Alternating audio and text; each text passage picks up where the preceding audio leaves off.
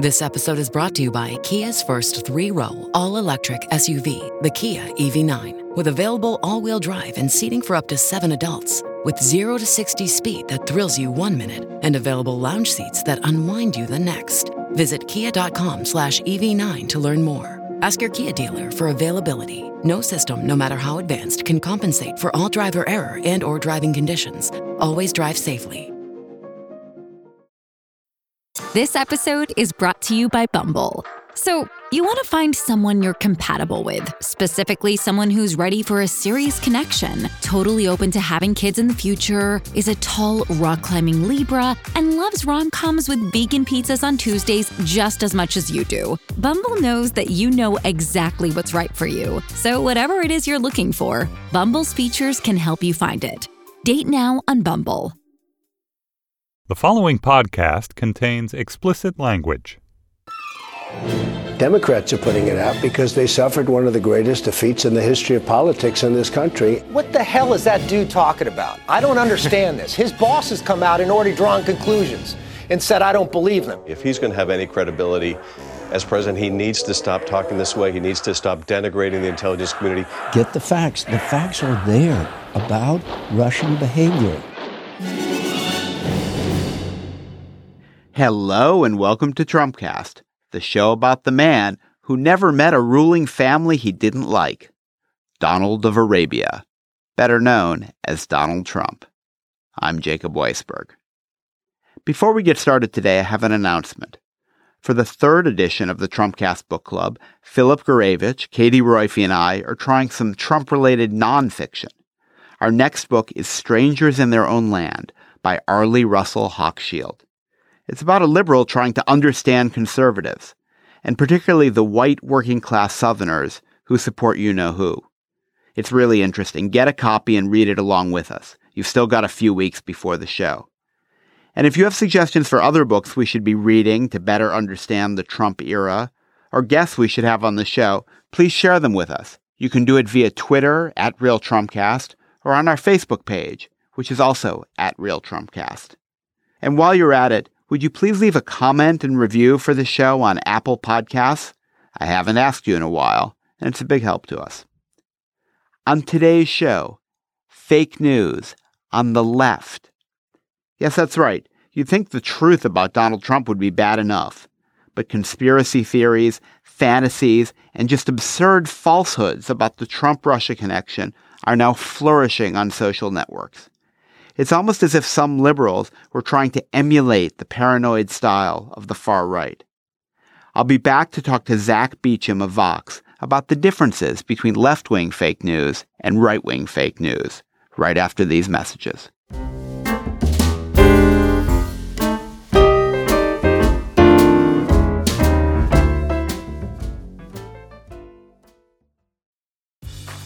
Grey's Anatomy, the most iconic binge worthy drama, is back, along with answers to the biggest cliffhangers. Will Teddy survive? Will Joe and Link finally find happiness together? Meredith returns along with fan faves like Arizona. You can now stream every episode of Grey's ever on Hulu and new episodes next day. Watch new episodes of Grey's Anatomy Thursdays at 9, 8 central on ABC and stream on Hulu.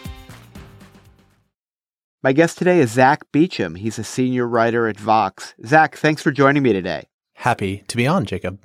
So, over the weekend, I read your piece in Vox about the left falling for fake news about Russia. And I sent you an email right away and said, please come on Monday, because I think this is a really important emerging phenomenon. Yeah, it's it's bizarre to watch, right? You start off the Trump administration with the denunciation of the fake news that helped elect Trump from people on the left.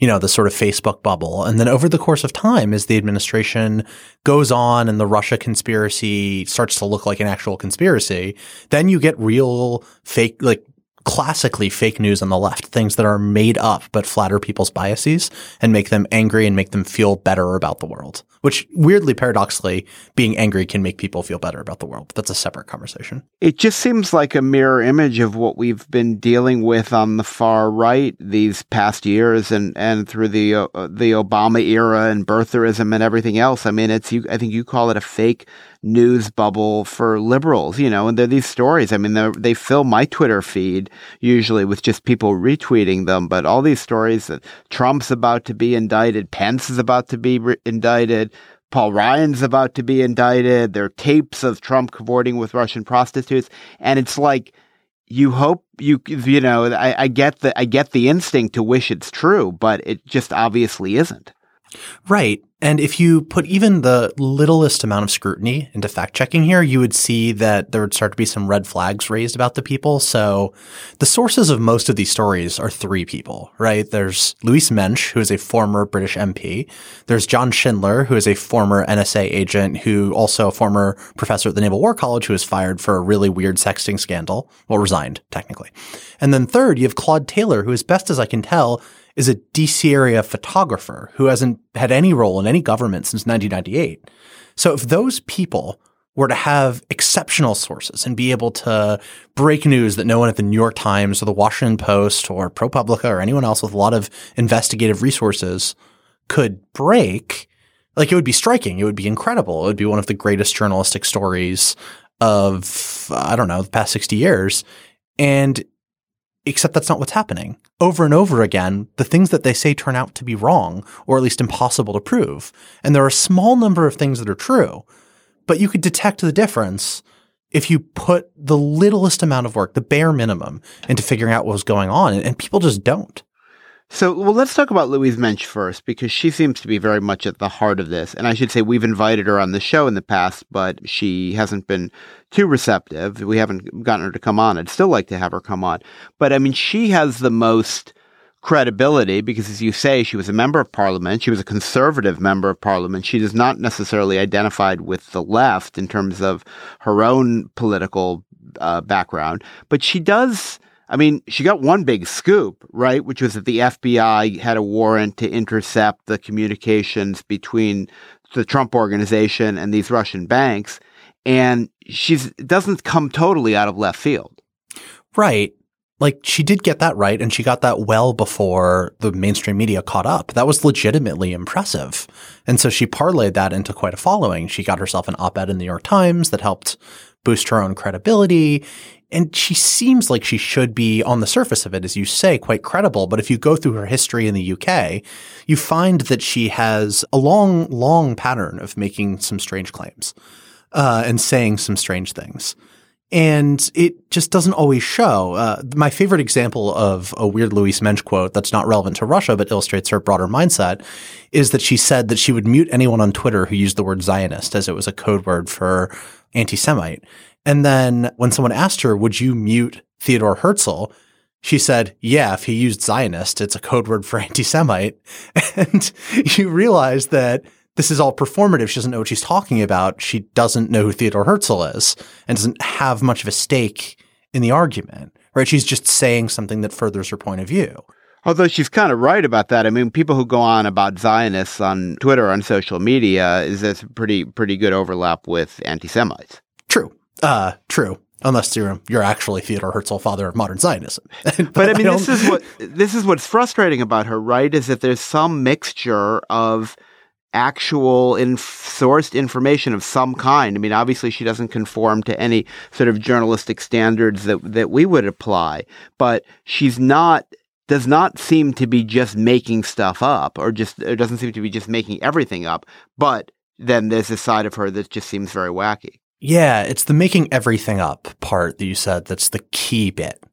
She doesn't make literally everything up, but she does make up a lot of things or just say things that come to mind. So, for instance, she said that Russia was funding the protests in Ferguson for some reason that I can't figure out, right? That's, I don't know where that comes from, right? I assume that there's no way that that's true in any meaningful sense.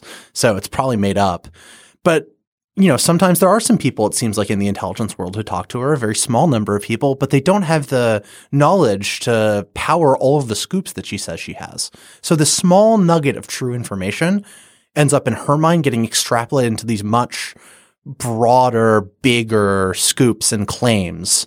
Like, for instance, her claim that uh, Representative Jason Chaffetz was uh, uh, was being blackmailed by the Russians, that, that they had compromised on him, right? And that's just it's very hard to believe, and it's impossible to believe given what we know about Chaffetz in public and what mainstream reporters are capable of doing.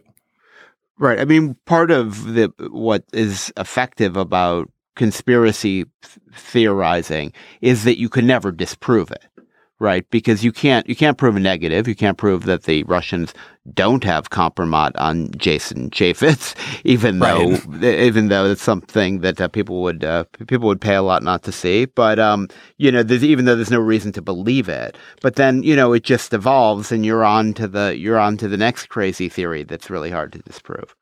Right. Yeah. It's someone who I was talking with about this analogized it the way her practice, what these people do, uh, to a little bit like, you know, baseball, right? So a good baseball player is batting about 300, right? A great one anyway. Uh, she's probably at 0.025, but her followers don't pick up on the other parts of it because unlike in baseball, you, you know when somebody strikes out in baseball, right? It's clear. But it's not clear when Mensch is striking out because you could just say, well, this hasn't happened yet.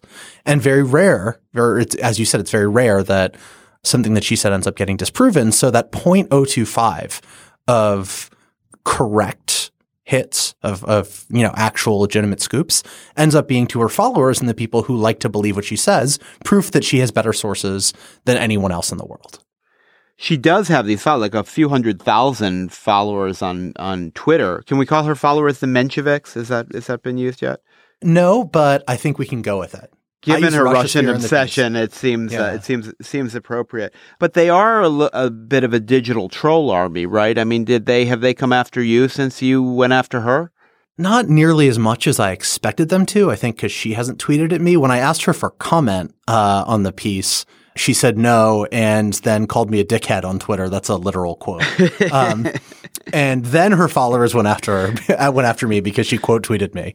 But I haven't seen her mention the story yet. I've been looking because I've been really curious to see what her reaction would be. So it's not just Louise Mensch. I mean, as you mentioned, there's there's this thing, the Palmer report, and there's this photographer, the guy Claude Taylor how do how do the other other centers of this Russia sphere relate to her, and what's the whole what does the whole ecosystem look like? Does it originate in one place and get amplified in another, or, or what's your what's your reading of it? So there's a sort of triangular thing with Taylor, the photographer, Schindler, uh, the NSA professor, and Mensch the three of them amplify each other and give each other credibility and knowledge. So Mensch isn't a Russia expert, but Schindler did work on Russia and wrote about Russia.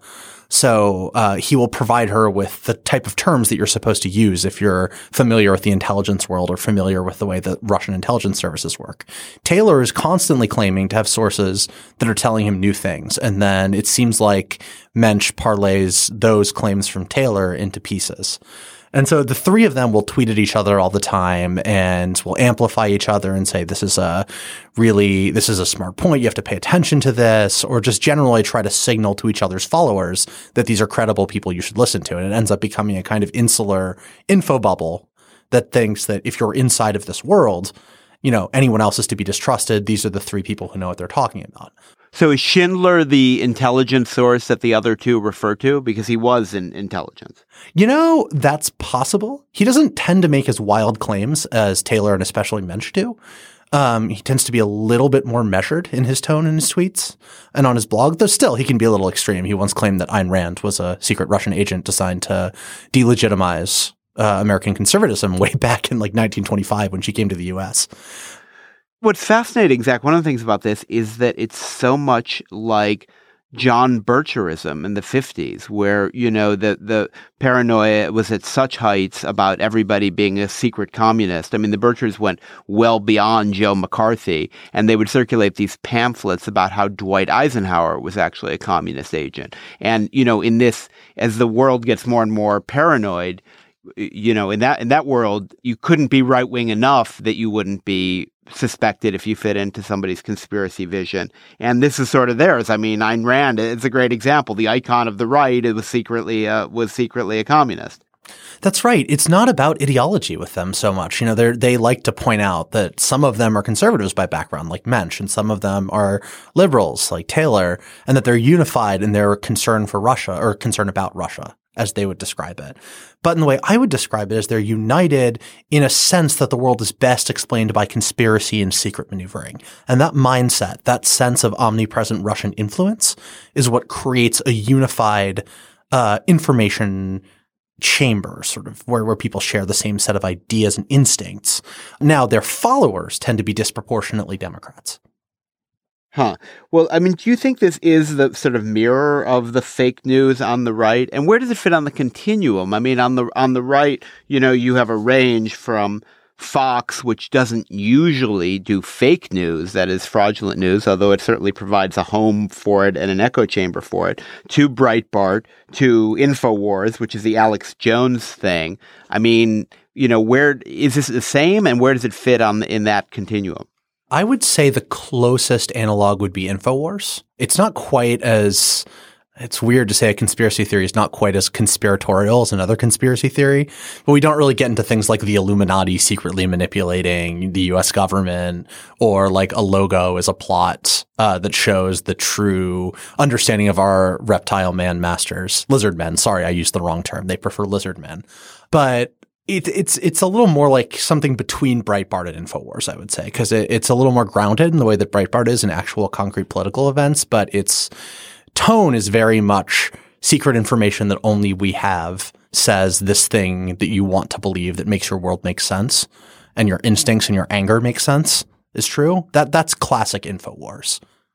Although I guess I I would um, argue, Zach, that there's a big distinction between how the left has treated these people and how the right has treated the sort of Infowars types. I mean, you've got a couple examples of your piece of of Democratic politicians and so on picking little bits of Menschism up and amplifying it, but there's not a lot of it. You don't, you know, she's not got a platform on MSNBC, whereas Fox News you know, right now is going on and on about this Seth Rich story, which is a crazy conspiracy as bad as anything in Louise Mensch and actually, you know, particularly cruel because it's, it's uh, about this, this young man who was murdered in, in Washington DC and it's, it's really abusive of his family.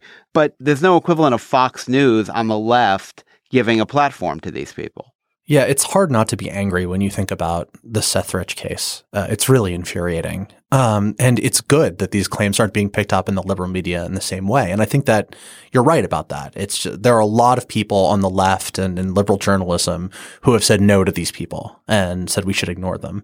One reaction I've gotten to my piece that I didn't anticipate but perhaps should have is is conservatives saying this proves that you know, they're the same, that there's an equivalence between the left and the right when it comes to conspiracy theorizing. And while it's true that there's nothing about the psychology of liberals that prevents them from succumbing to conservative thinking, the actual structure of the sort of center left and center right in the United States are vastly different, particularly when it comes to how information is consumed, produced, and distributed.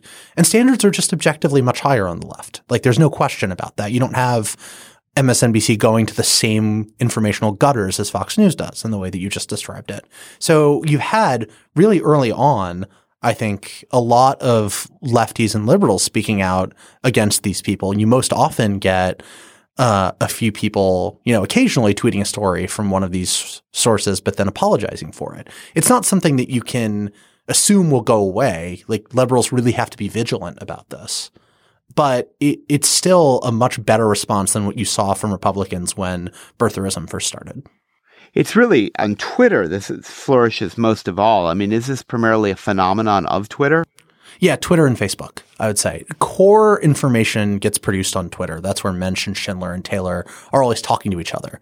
But some of Mensch's stuff has been shared on her blog, Patribotics, which I encourage you to read. It's super weird. She writes an open letter to Vladimir Putin about how Edward Snowden was trying to discredit Hillary Clinton. It's very strange. What, is, what does that name mean, Patribotics? I don't get it. I was wondering. I was wondering that when I was researching the piece. if it's Louise Mensch ever comes on the show, she can explain. But yeah, I wanted to ask her, but I'm a dickhead. Um, so some of its stuff has gotten over 50,000 shares on Facebook. Palmer Report, which basically aggregates claims from and other people that are equally bizarre. Uh, Palmer Report has gotten over 50,000 shares in some of its pieces too, or around 50,000 if I recall correctly. And it routinely gets in the tens of thousands. And Facebook is, for those of you who don't spend all your day online or in the media, the primary source of traffic for a lot of major news sites. And so if these things are really spreading on Facebook, that's a sign that they have some heft, that there really are some people who are buying into them. Because I didn't want to amplify a phenomenon that didn't exist. I think this is real and it's troubling, but it's just in its very early stages. Right. So what what would you advise people about sort of information hygiene ar- around all this? I mean, liberals don't want to emulate the worst practices of the right, eh, but what's the what's the thing to do? Do you just at this point tune out and ignore Louise Mensch and these others, or is it is there more required? You need to be constantly exposing them and distancing yourself from them? I think it depends on who you are. If you're just an average news consumer, then you should ignore them. And if one of your friends shares their stuff, tell your friend, self-interested, they I would say, show them my article. But you can also just tell them that most trusted authorities think that they're, you know, kind of absurd. If you're an elite in the Democratic Party or in the liberal media or in the entertainment sphere, then your obligations are much higher. You really should be telling people that they can't trust these things, that information comes from reliable sources, that their wildest theories about Donald Trump might not be true, that while there's a lot of shady things surrounding the Trump administration, not every conspiracy theory is going to be true. And, and you really have to do work to prevent this kind of thing from emerging and becoming normalized and routinized inside liberal establishment centers. Perhaps maybe the, tr- the most troubling thing that I didn't put in the piece was that you've seen a few Hollywood types, people with huge megaphones, uh, sharing the stuff on social media. And they're just less likely to be deeply informed about what is and isn't a reliable source because they don't spend all day in the political and journalism world.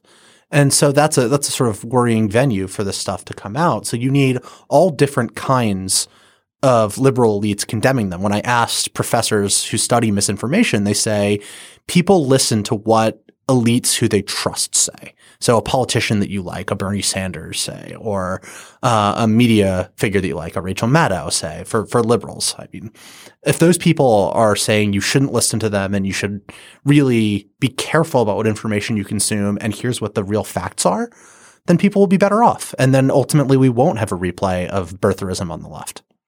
Yeah, and you know what I think is important too, Zach, is is to not excuse it as entertainment. I think people on the right often make this defense that oh, you know, whether it's whether it's Rush Limbaugh or, or Infowars or or any of these sources that eh, they don't necessarily believe it, but they enjoy it because it expresses their sort of political fantasy, and that's really dangerous when you create a separate category of things that are okay because they're they're in a gray zone of entertainment. You're not holding them to the same standard of scrutiny. Yeah, I mean, you might think that as a very well informed conservative elite, this person that you're talking about, but ordinary people don't consume talk shows that way. They consume them as sources of truth, as things that validate the worldview and tell them how to think, because that's where they get their news from. And so, it, one of the reasons that the right has declined so much intellectually in the past you know 30 or 40 years at least in terms of the quality of thinking that was going into the positions it's because the task of idea generation and of popularizing ideas have fallen to a bunch of people who are willing to cater to the worst instincts of people who are on their side. Your Rush Limbaughs and your Breitbarts and your Fox Newses. Roger Ailes is probably the late Roger Ailes is probably the master of taking weird, extreme, angry, bigoted ideas and turning them into an information product that people like and identify with. Right. So Ailes perfected that and it became a huge, huge problem for conservative politicians who wanted to be sober minded, thoughtful policymakers. It was hard for them to deal with the fervor of their base. And you're not seeing an equivalent phenomenon on the left, not because liberals aren't susceptible to angry thinking, but because there isn't a left media ecosystem that's willing to fill the same role. I've been speaking to Zach Beauchamp. He's a senior writer at Vox. Zach, thanks for joining me on the show. Oh, thank you, Jacob.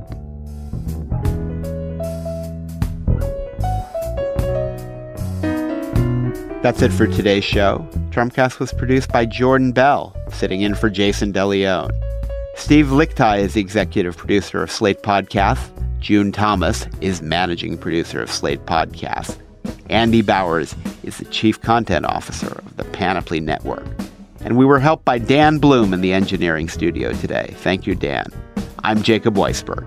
Thanks for listening to Trumpcast.